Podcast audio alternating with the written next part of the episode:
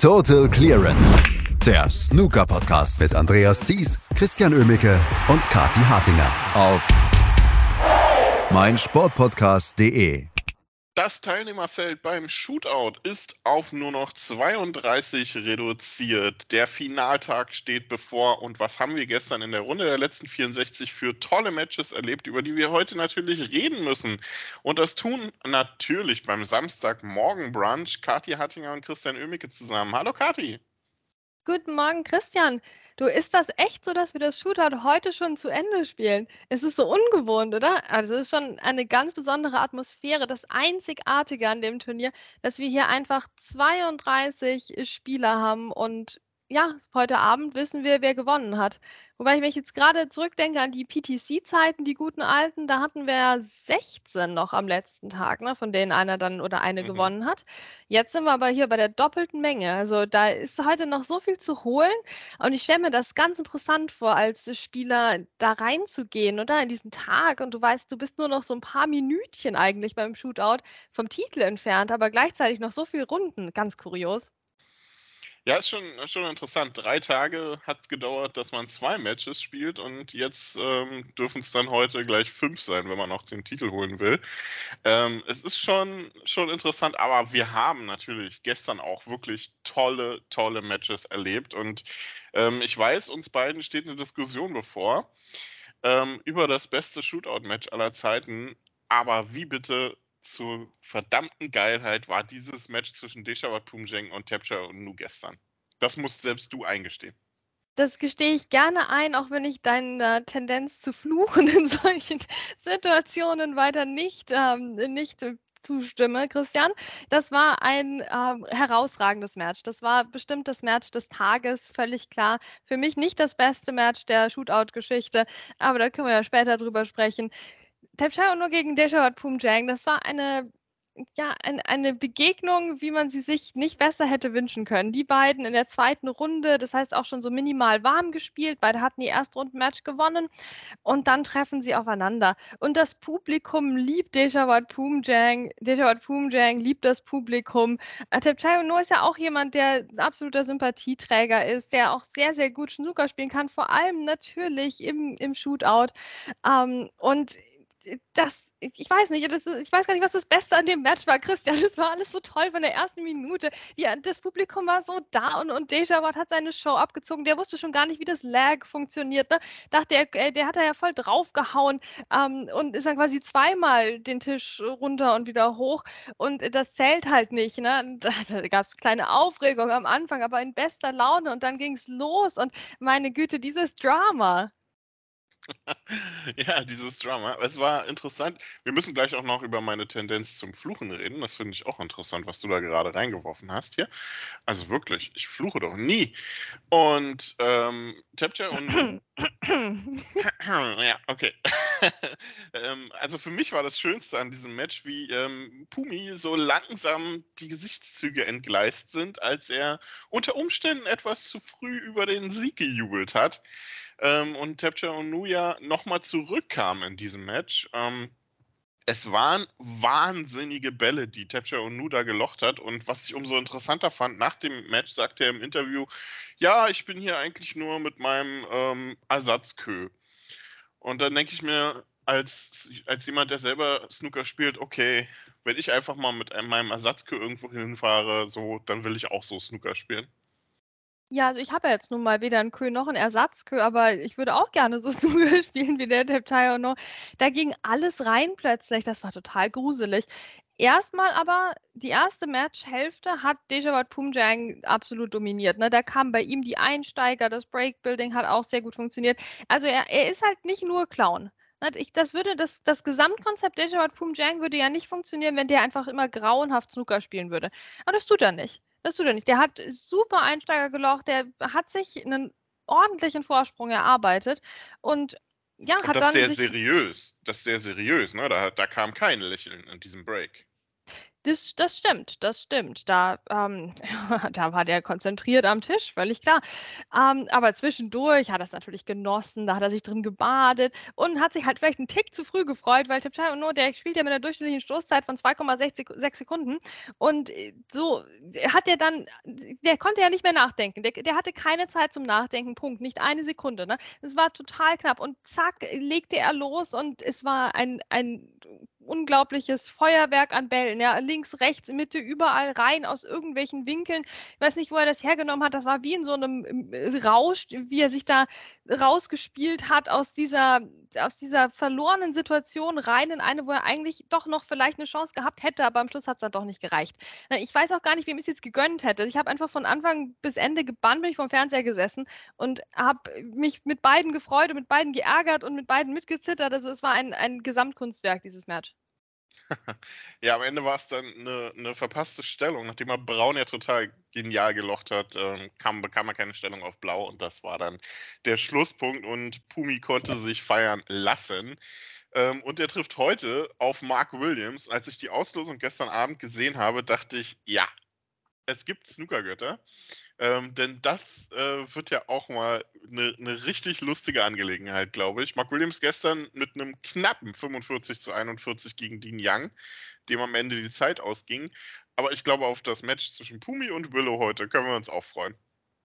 Sowas von. Also ich habe mir schon mal überlegt, gegen wen möchte ich den Dejawat Pumjang sehen im Draw. Ne? Also der Draw wird ja immer so ein bisschen vorher gemacht, das heißt, so ganz wusstest du noch nicht, äh, was dich erwartet.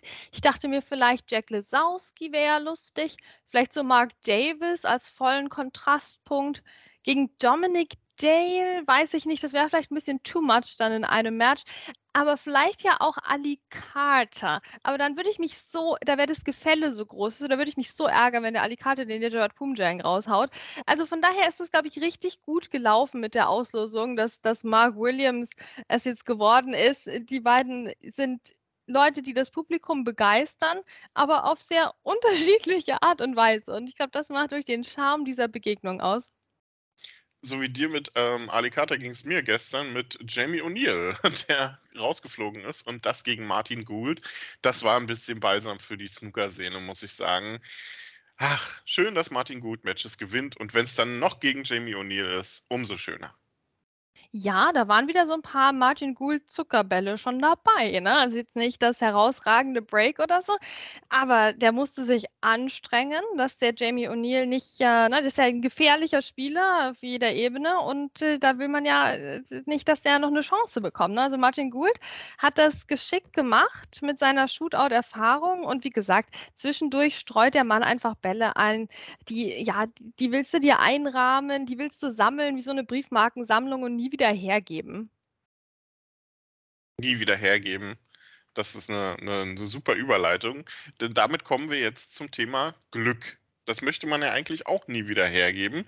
Und gestern gab es da Spieler, die hatten eine ganze Menge davon und können sich auch daran ihr Match einrahmen lassen, nämlich David Grace. Kati? Der hatte gestern einen horrenden Flug gegen Ashley Jugel. Da musste selbst Ashley Jugel lachen. Ähm, da kann man nichts machen. Aber da hat er ganz schön nochmal den Kopf aus der Schlinge gezogen.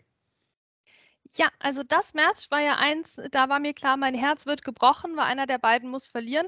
Ähm, gleichzeitig freue ich mich, dass einer der beiden garantiert in der nächsten Runde sein wird. Ne?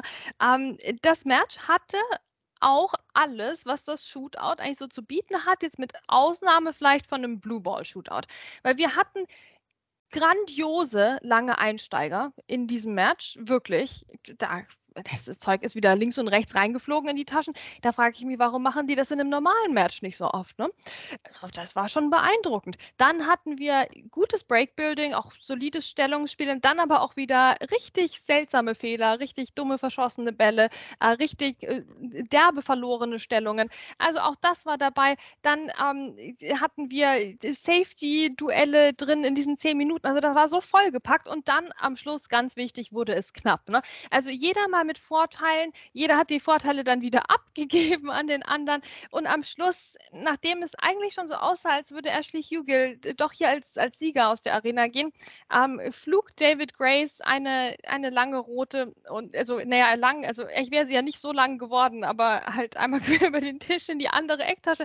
Ähm, war, das war's dann. Und, und Ashley Hugel ja, konnte, konnte wirklich nichts machen. Also das Match wurde durch diesen Flug entschieden zugunsten von David Grace. Ähm, das heißt, Ashley Hugan muss sich eigentlich auch gar nichts vorwerfen nach dem Match. Schade, dass es für ihn nicht geklappt hat. Schön, dass es für David Grace geklappt hat und er in der nächsten Runde steht. Aber meine Güte, was war das für ein Flug, bitte?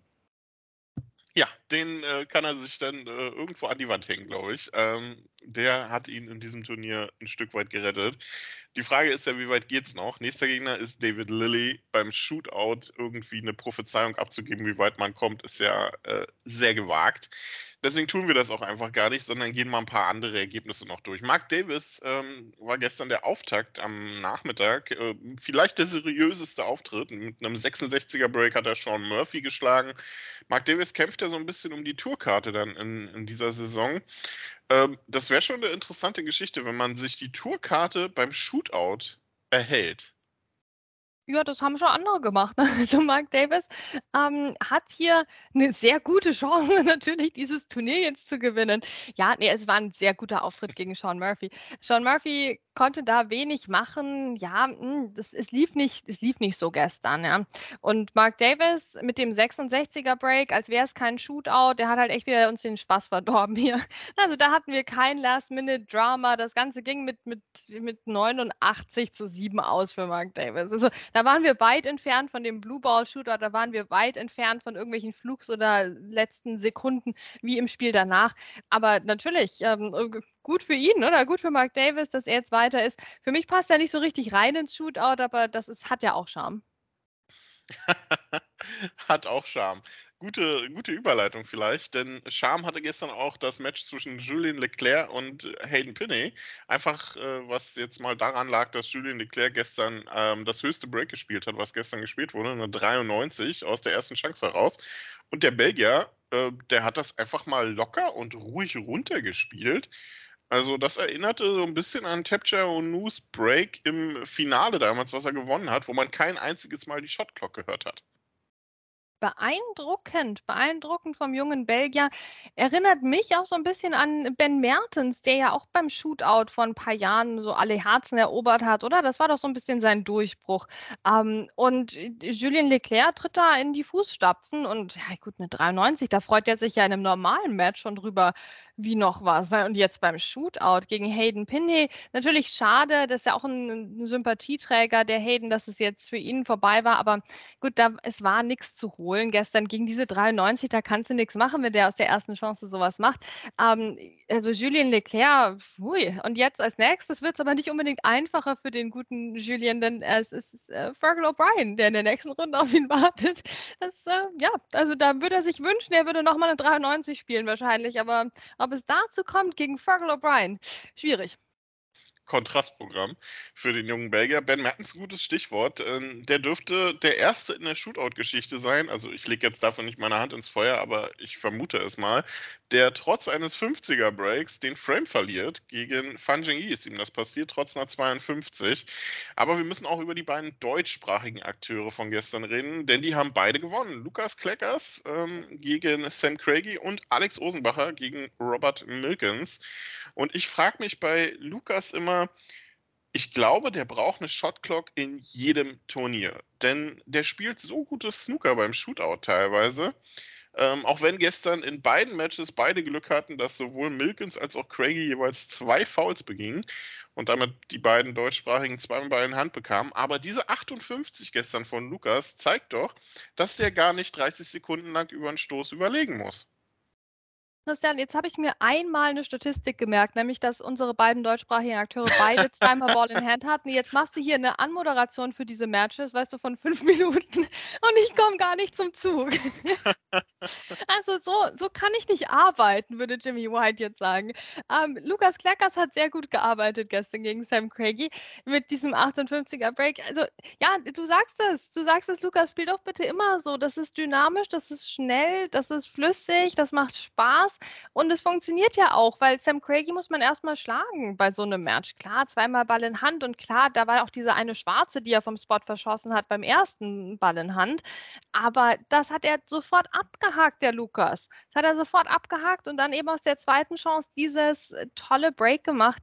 Und Sam Craigie hatte dann nichts mehr zu melden in dem Match. Also eine sehr, sehr schöne Leistung von Lukas. Jetzt äh, freuen wir uns auf ihn in der nächsten Runde gegen, also haben wir jetzt ein kontinentaleuropäisches Duell gegen Juan C. Jun aus Spanien. Also das ähm, ist schön, dass es das beim Shootout gibt am Finaltag.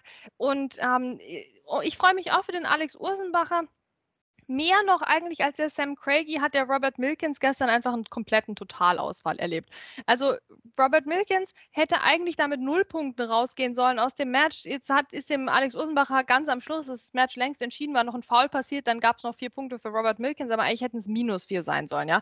Denn äh, das war gar nichts. Also wir, wir kennen Robert Milkins mit fluktuierenden ähm, Leistungen und auch äh, Einstellungen zum Spiel aus der vergangenen Saison. Das kann sich alles bei ihm sehr schnell ändern. Jetzt ist es beim Shootout leider in die falsche Richtung gegangen. Also der hat keinen einzigen guten Stoß gespielt in dem gesamten Match. Also er hatte ja, also er war ja mehrmals am Tisch. Ne? Jetzt, wir reden nicht davon, dass der Alex Ursenbacher die 83 Punkte aus einer Chance irgendwie in einem Break gespielt hätte. Nee, er hat eben zweimal Ball in Hand äh, bekommen und Robert Milkins hat alles vergeigt, was es zu vergeigen gab am gestrigen Tag. Und Alex Ursenbacher hat das dann ähm, cool sich zusammengesammelt und, und konnte dann dieses Match auch gewinnen. Also ja, ein sehr erfolgreicher Tag. Sehr erfolgreicher Tag. Ähm, Alex Usmacher trifft heute auf Michael White und Mike, äh, Lukas Kleggers, wie Kati schon gesagt hat, auf Johan Sijun, der gestern auch eine, eine richtig gute Leistung gegen Jordan Brown abgeliefert hat. Dieses 50er-Break war exzellent ähm, fast mit das beste Break des Tages. Über zwei Matches würde ich gerne noch reden. Ähm, zum einen über Jack Jones gegen Michael Giorgio, denn Michael Giorgio, Kati, wissen wir ja, ist ähm, auch einer der Spieler, die du durchaus verfolgst. Ähm, der hatte gestern gegen Jack Jones nicht so wirklich eine gute Gelegenheit, das zu zeigen, was ihn beim Shootout auszeichnet. Also da würde ich jetzt widersprechen, weil eigentlich hat er das doch in der zweiten Matchhälfte gemacht. Also er hat am Anfang einen langen Einsteiger versucht, der ganz knapp daneben ging. Und ich hatte gestern den Eindruck, dass in diese eine Ecktasche irgendwie sehr viele Einsteiger daneben gingen, die sonst vielleicht reingehen würden. Also das äh, wirkt auf mich etwas untypisch eigentlich. Ne, normalerweise beim Shootout, da sind doch die Taschen ein bisschen großzügiger, aber gestern irgendwie in die Ecktasche, da, da fiel doch eigentlich nichts rein. Ne? Die war vielleicht zu oder so. Aber jedenfalls bei Michael Giorgio, der Einsteiger hat nicht geklappt. Jack Jones, erste Chance, 52 Punkte. Super. Das war, ein, das war ein tolles Break. Meine Güte. Das Match schien schon vorbei, aber Michael Giorgio bekam nochmal eine Chance und dann hat er eigentlich das gemacht, was Tipchayo später nochmal gemacht hat, nämlich Bälle gelocht, die eigentlich nicht möglich gewesen wären, die definitiv in einem normalen Match niemand versucht hätte und die gingen alle rein. Und Alan McManus war da Kommentator und äh, war so begeistert, hat die eine blaue von Michael Giorgio auch als, als Stoß des Tages bezeichnet, obwohl es noch so früh am Nachmittag war. Und für mich blieb das auch der Stoß des Tages. Also da waren so tolle Bälle dabei. Es hat am Schluss halt nicht gereicht für die komplette Aufholjagd. Aber das war wieder diese Shootout-Spannung und ja klar, das kann nicht jedes Mal klappen. Aber er hat zum Glück in dieser zweiten Hälfte des Matches Matches nochmal zeigen können, warum er wirklich einer der Top-Spieler in der, in der ewigen Rangliste des Shootouts auch ist. Ähm, das waren Zuckerbälle da teilweise. Aber Jack Jones war halt derjenige, der das 52er Break da zusammengespielt hat, auch mit sehr vielen schönen Bällen und verdient in der nächsten Runde steht. Also wenn es so weitergeht, könnte Michael Giorgio vielleicht irgendwann auch so mal einen Ranglistentitel gewinnen, so wie das Shootout. Also würde ich ihm durchaus zutrauen. Oder sich eine Tourkarte holen. Wie wäre es denn damit?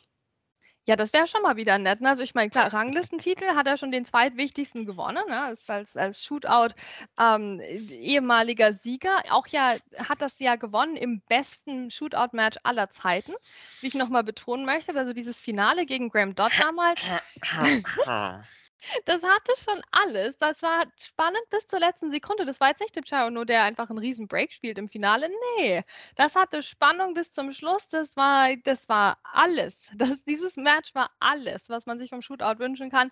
Und deswegen für mich das Beste aller Zeiten. Ja, man kann da wenig gegen argumentieren. Es stimmt leider. Das äh, Finale war richtig, also was heißt leider? Das Finale war richtig, richtig gut.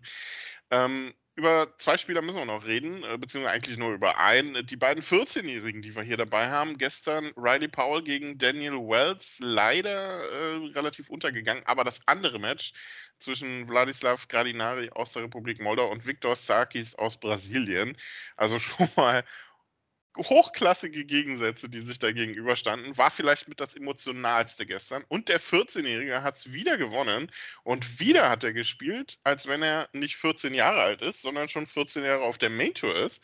Ähm, wahnsinnige Bälle gelocht, aber schön fand ich auch die Umarmung nach dem Match.